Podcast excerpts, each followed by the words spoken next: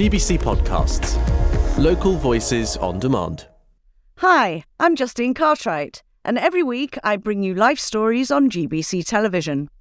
Everyone has a story to tell, and on the programme, we meet people from all walks of life, and we listen to their stories and personal journey in their own words.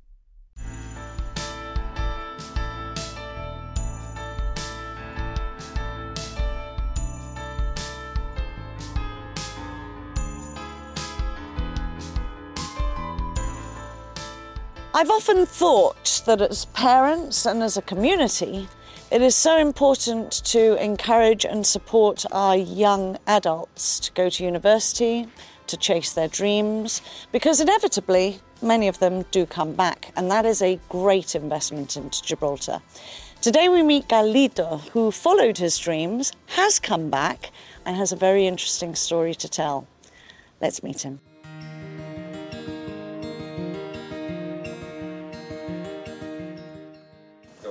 Carlitos Justine. or Carlos. Hi. How are you? Morning. What lovely, lovely offices. Thank you, thank you. This Thank you very much for memorabilia coming. on. Um, See, bueno, we, we like to spruce it up a bit. Um, those are a couple of military vessels that we've serviced with Global, shipping agent, part Wow. of uh, the business. and you So obviously did your job well because they're very grateful. Oh, uh, that actually we have them to thank. Ah, okay, the they're- staff. they're- yeah, the crew um, actually on hand. You know, Why not? I've popped in to get to know to, to get to Well, know you. Let's thank have you, a chat. thank you. Okay, absolutely. Venga, let's do it. Carlos, lovely little offices you've got down here, and I'm completely intrigued with everything that you do. Obviously, we've met before, so I have some insight into your life, but now's your time to, to tell everyone what it is you do. But I'm going to take you right back to the beginning because um, you're not that old. No, I'm not. You're actually not you. that old. You're one of uh, Gibraltar's young professionals, if you like. Uh, you went to uni to study what? Originally, I went to study accounting and finance, um, but um, I actually finished that through correspondence here in Gibraltar. So um, after doing that, I actually finished that with uh, well employed at KPMG um, through the ACCA. Um, and after working as an auditor for a while, um, I don't really want to do that for the rest of my life. um, So I applied for another um, scholarship. I finished paying the first year that I went to university, so they sort of like gave me another scholarship for that. Um, and I went off to study uh, European languages and Italian. So Why did you choose Italian? um, it was always a language that I found beautiful. Um, Italy has always, uh, I don't know, ever since I was young and I saw The Godfather, I think it sort of like made me interested in Italy.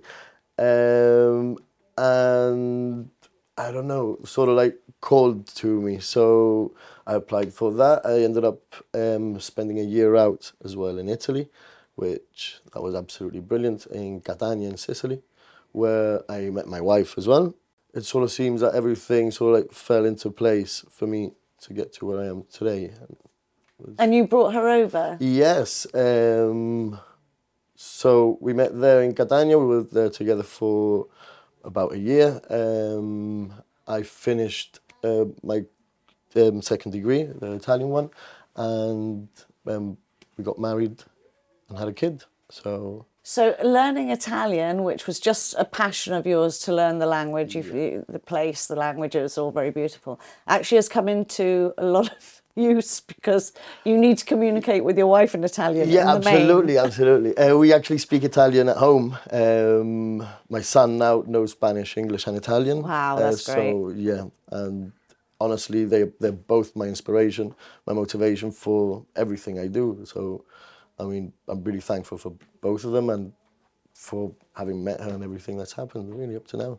At some point, you took time out as well to do some charity work. Yes, that was. Um, I actually went to Panama uh, when I was 18 years old. Um, I actually um, had my 19th birthday there. I still remember actually. Um, I went to an orphanage, um, and I remember the kids actually baking a cake for me, and that was sort of like the first time I actually had an emotional eye opening. So like, wow, I didn't realize how lucky we really were.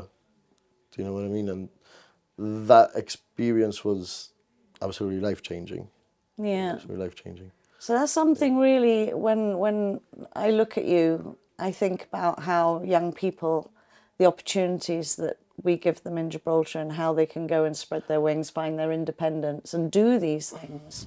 It brings you home a lot more broad-minded Absolutely. and you can now compare and appreciate. Yeah. What's it like Gibraltar to Italy, for example? We don't really know how lucky we are, um, the opportunities we have as young people in Gibraltar. Uh, again, I can't really uh, compare in terms of professionally because I haven't really worked professionally in Italy. Obviously, all I have to go on is what people talk to me about high taxes, um, things don't really work. Um, but here in Gibraltar, in terms of that, we don't really have that problem.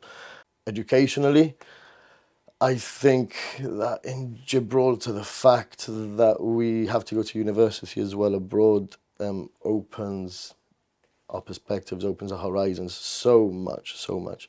And in places like in Italy, people tend to go to university close to home. And again, they don't really get that broadening of their horizons uh, naturally like we get it, I suppose. Um, I mean, at the age of 18, 19, that a student actually goes and lives independently in the UK, a flight away, minimum a flight away, I think that actually helps us grow. Absolutely. Yeah, and it, it opens a lot of doors because you wouldn't have done the things that you have done Absolutely. in your short life Yeah. had you not have had those opportunities. One of your crazy pastimes, and there's funny comparison, is you love to throw yourself out of planes.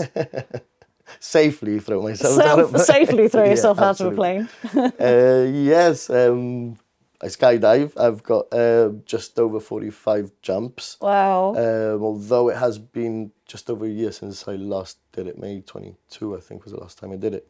Um, but yeah, that's a very interesting, very honestly, I I've tried loads of different sports. People know me know I've played hockey my whole life as well. Um, I like to ski. I'm quite an adrenaline junkie in that sense.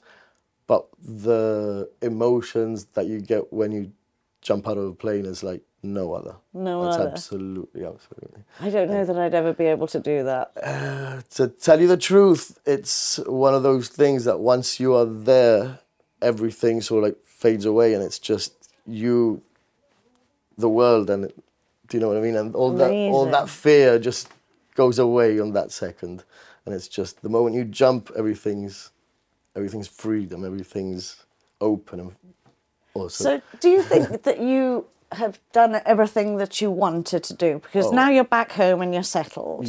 I think this is just sort of like the beginning of part two of my life, I guess. Um, I'd like to think of it that way.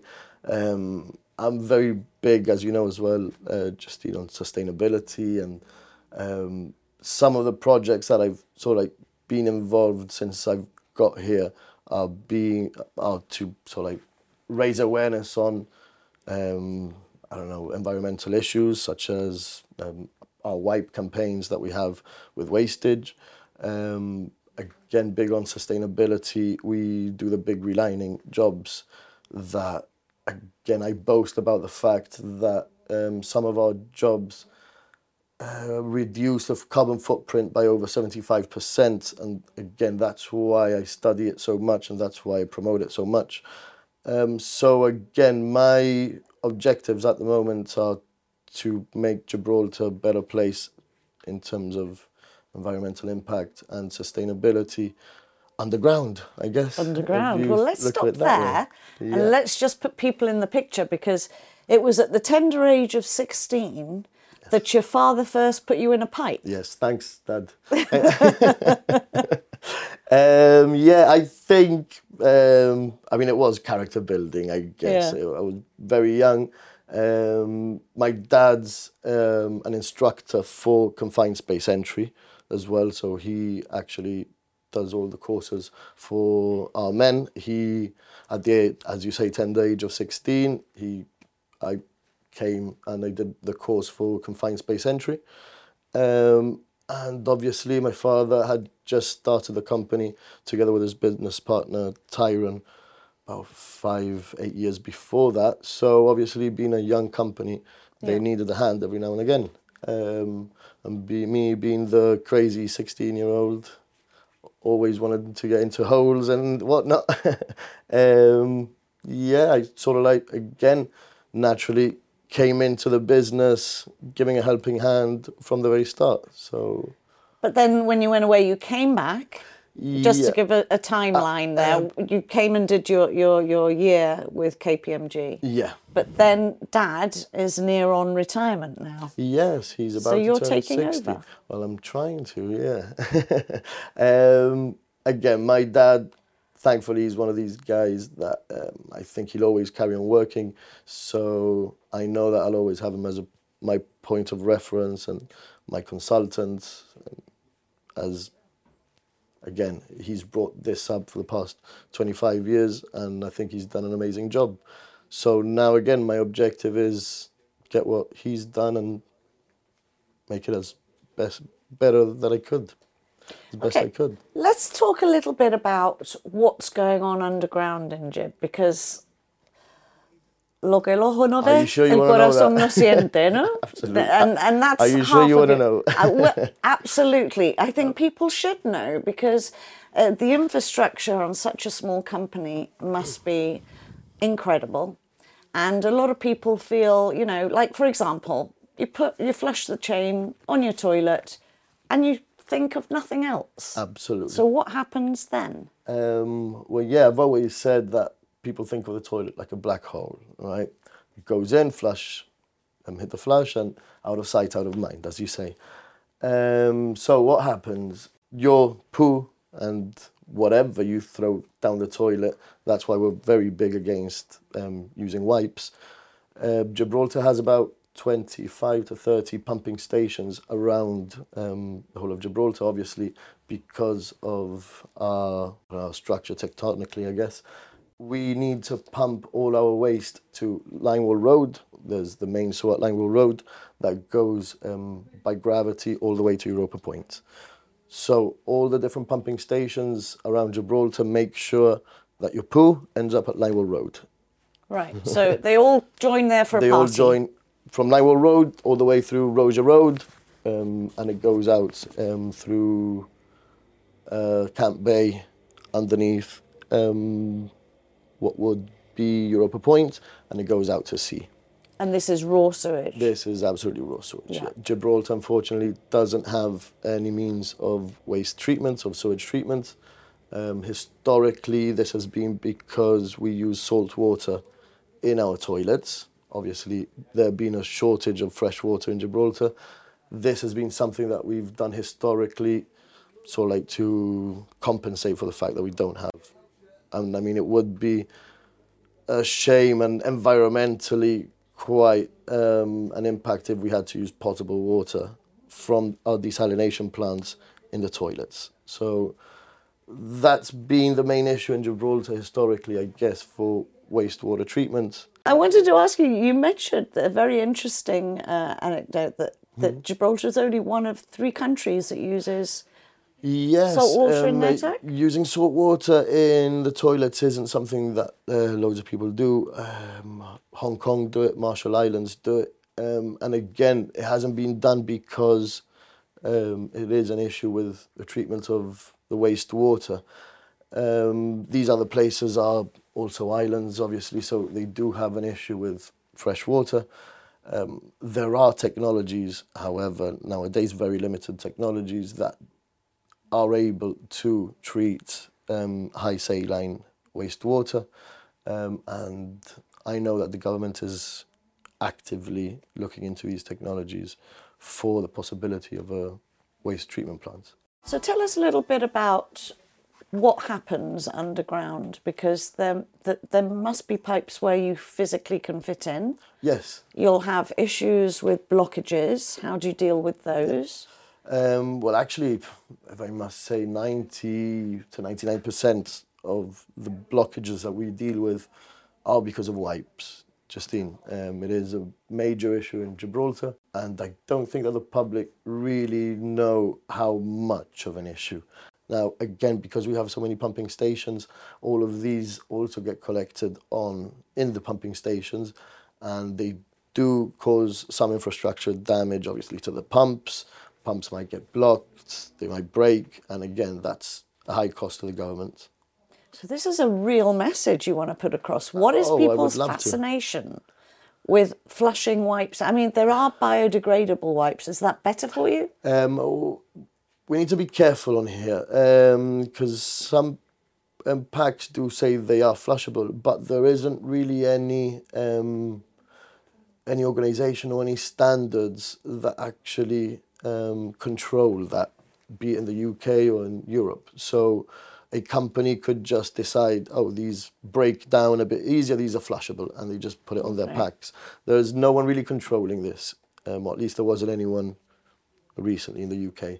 So what we do have to be careful is in terms of environmentally if your wipes contain any plastic because again remember everything's going out to sea so if you do throw wipes that do contain plastic in your toilet you're essentially throwing it out into sea. Um, then there are others which don't contain plastic but they don't actually break down easily.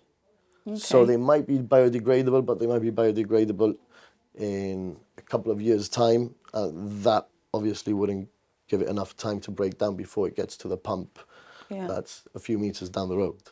What about things like um, nappies, sanitary wear? Thankfully, we don't really see that much. Obviously, there are the ones that we find, um, but they are not, I guess, major issues. I think um, those would possibly as well cause problems for each house individually.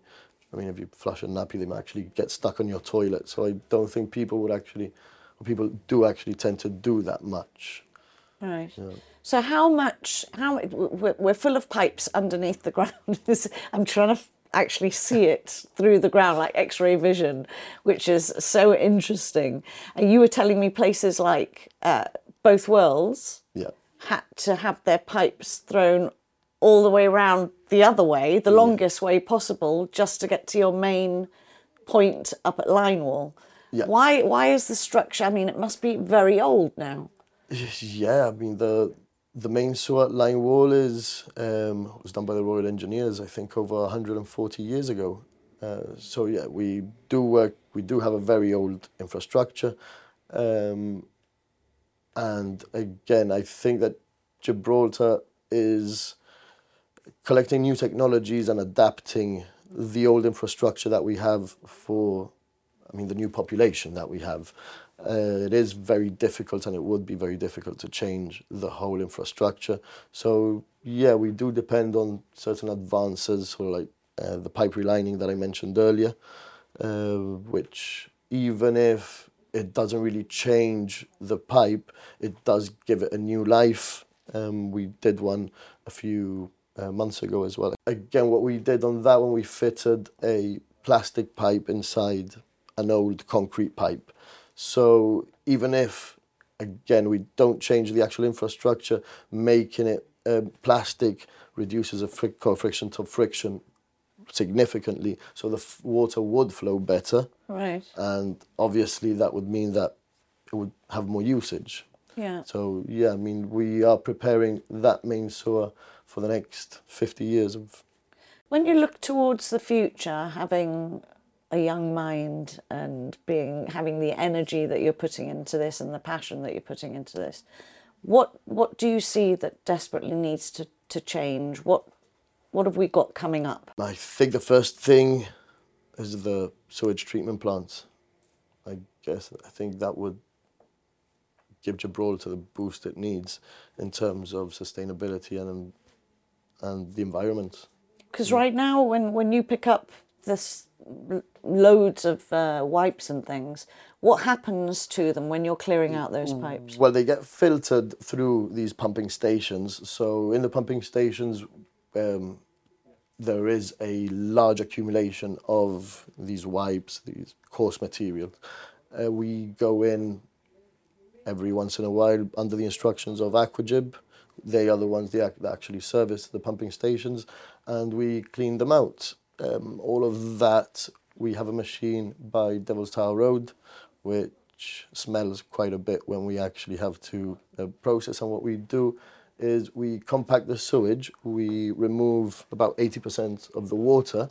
The water flows back into the sewers, and we export that to Spain into landfill. Now, again, we've tried to uh, recycle it into fertilizers and see what we could do. But again, because of the high quantity of wipes and the high quantity of plastics that we have in that coarse material, it's not really possible, unfortunately. It's it's so awful to to think Yeah. about what we're doing when we flush those wipes down the toilet. Such a an important part of, of what you do. Um, I cannot imagine anybody applying for a job to work with you. How do men put up with the smell? The, the, the, oh, it's, it's a terrible job. I guess you get used to it. You get used to it. Um, again, you got to do what you got to do. I mean, and at the end of the day, it is a profession like any other. We we do take it very seriously, and we do have a number of professionals that work with us. And again, on that note, I'd like to say thank you as well to our, our team, composed of amazing guys and girls. And I mean, without them, we wouldn't be able to do everything that we do and all the professionalism that they show from the very start. Obviously, it's a high risk job because once you get into the sewer, we do have to do it with breathing apparatus and with um, masks, obviously. And once you are down there, anything can happen at any moment. Um, everyone has to be obviously at the on guard and 100% attentive because you've got two guys or three guys in that hole and there's only one exit. So Wow. it is something we take very seriously. So you've come from jumping out of a plane, which is the largest expanse there is, into something that would a claustrophobic would feel terrible in. Yeah. Two I- extremes. I, guess so. Two extremes. Maybe I do one to compensate the other. Just Another kind of thrill. Just to finish off though, Carlito, the the the plant. What is what is your vision? What is it that we need to make this work? And and how do you envisage that that that plant and, and what it will look like? there are, again, the technologies that can happen, and it's something uh, that Gibraltar has to make this happen. Again, environmentally, we are not in the place that we want to be in, um, and I know that the government are talking the same way. You know, I mean, they are not in this in the position that they want to be at the moment because they are lacking this waste treatment plant, which have had loads of issues, be it technically, um, contractually, because I know one of the companies um, that were going to actually build it and develop it, I think they went under. So I, I know there have been issues out of their control. My vision is actually seeing it done. What we see done is, I mean, I guess that's a bit more subjective in terms of what people like and what they don't like. Uh, but I think there is a good opportunity there to to build something that could be a landmark for Gibraltar and not only see it as as some treatment center that treats our poo, but as an educational center and a place that people could actually go to and enjoy the place and enjoy what actually is happening there. So Education, Yeah. education, education. absolutely, it is key. It is key.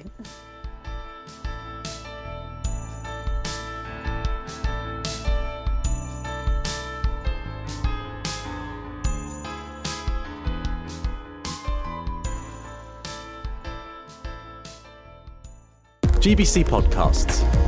Local voices on demand.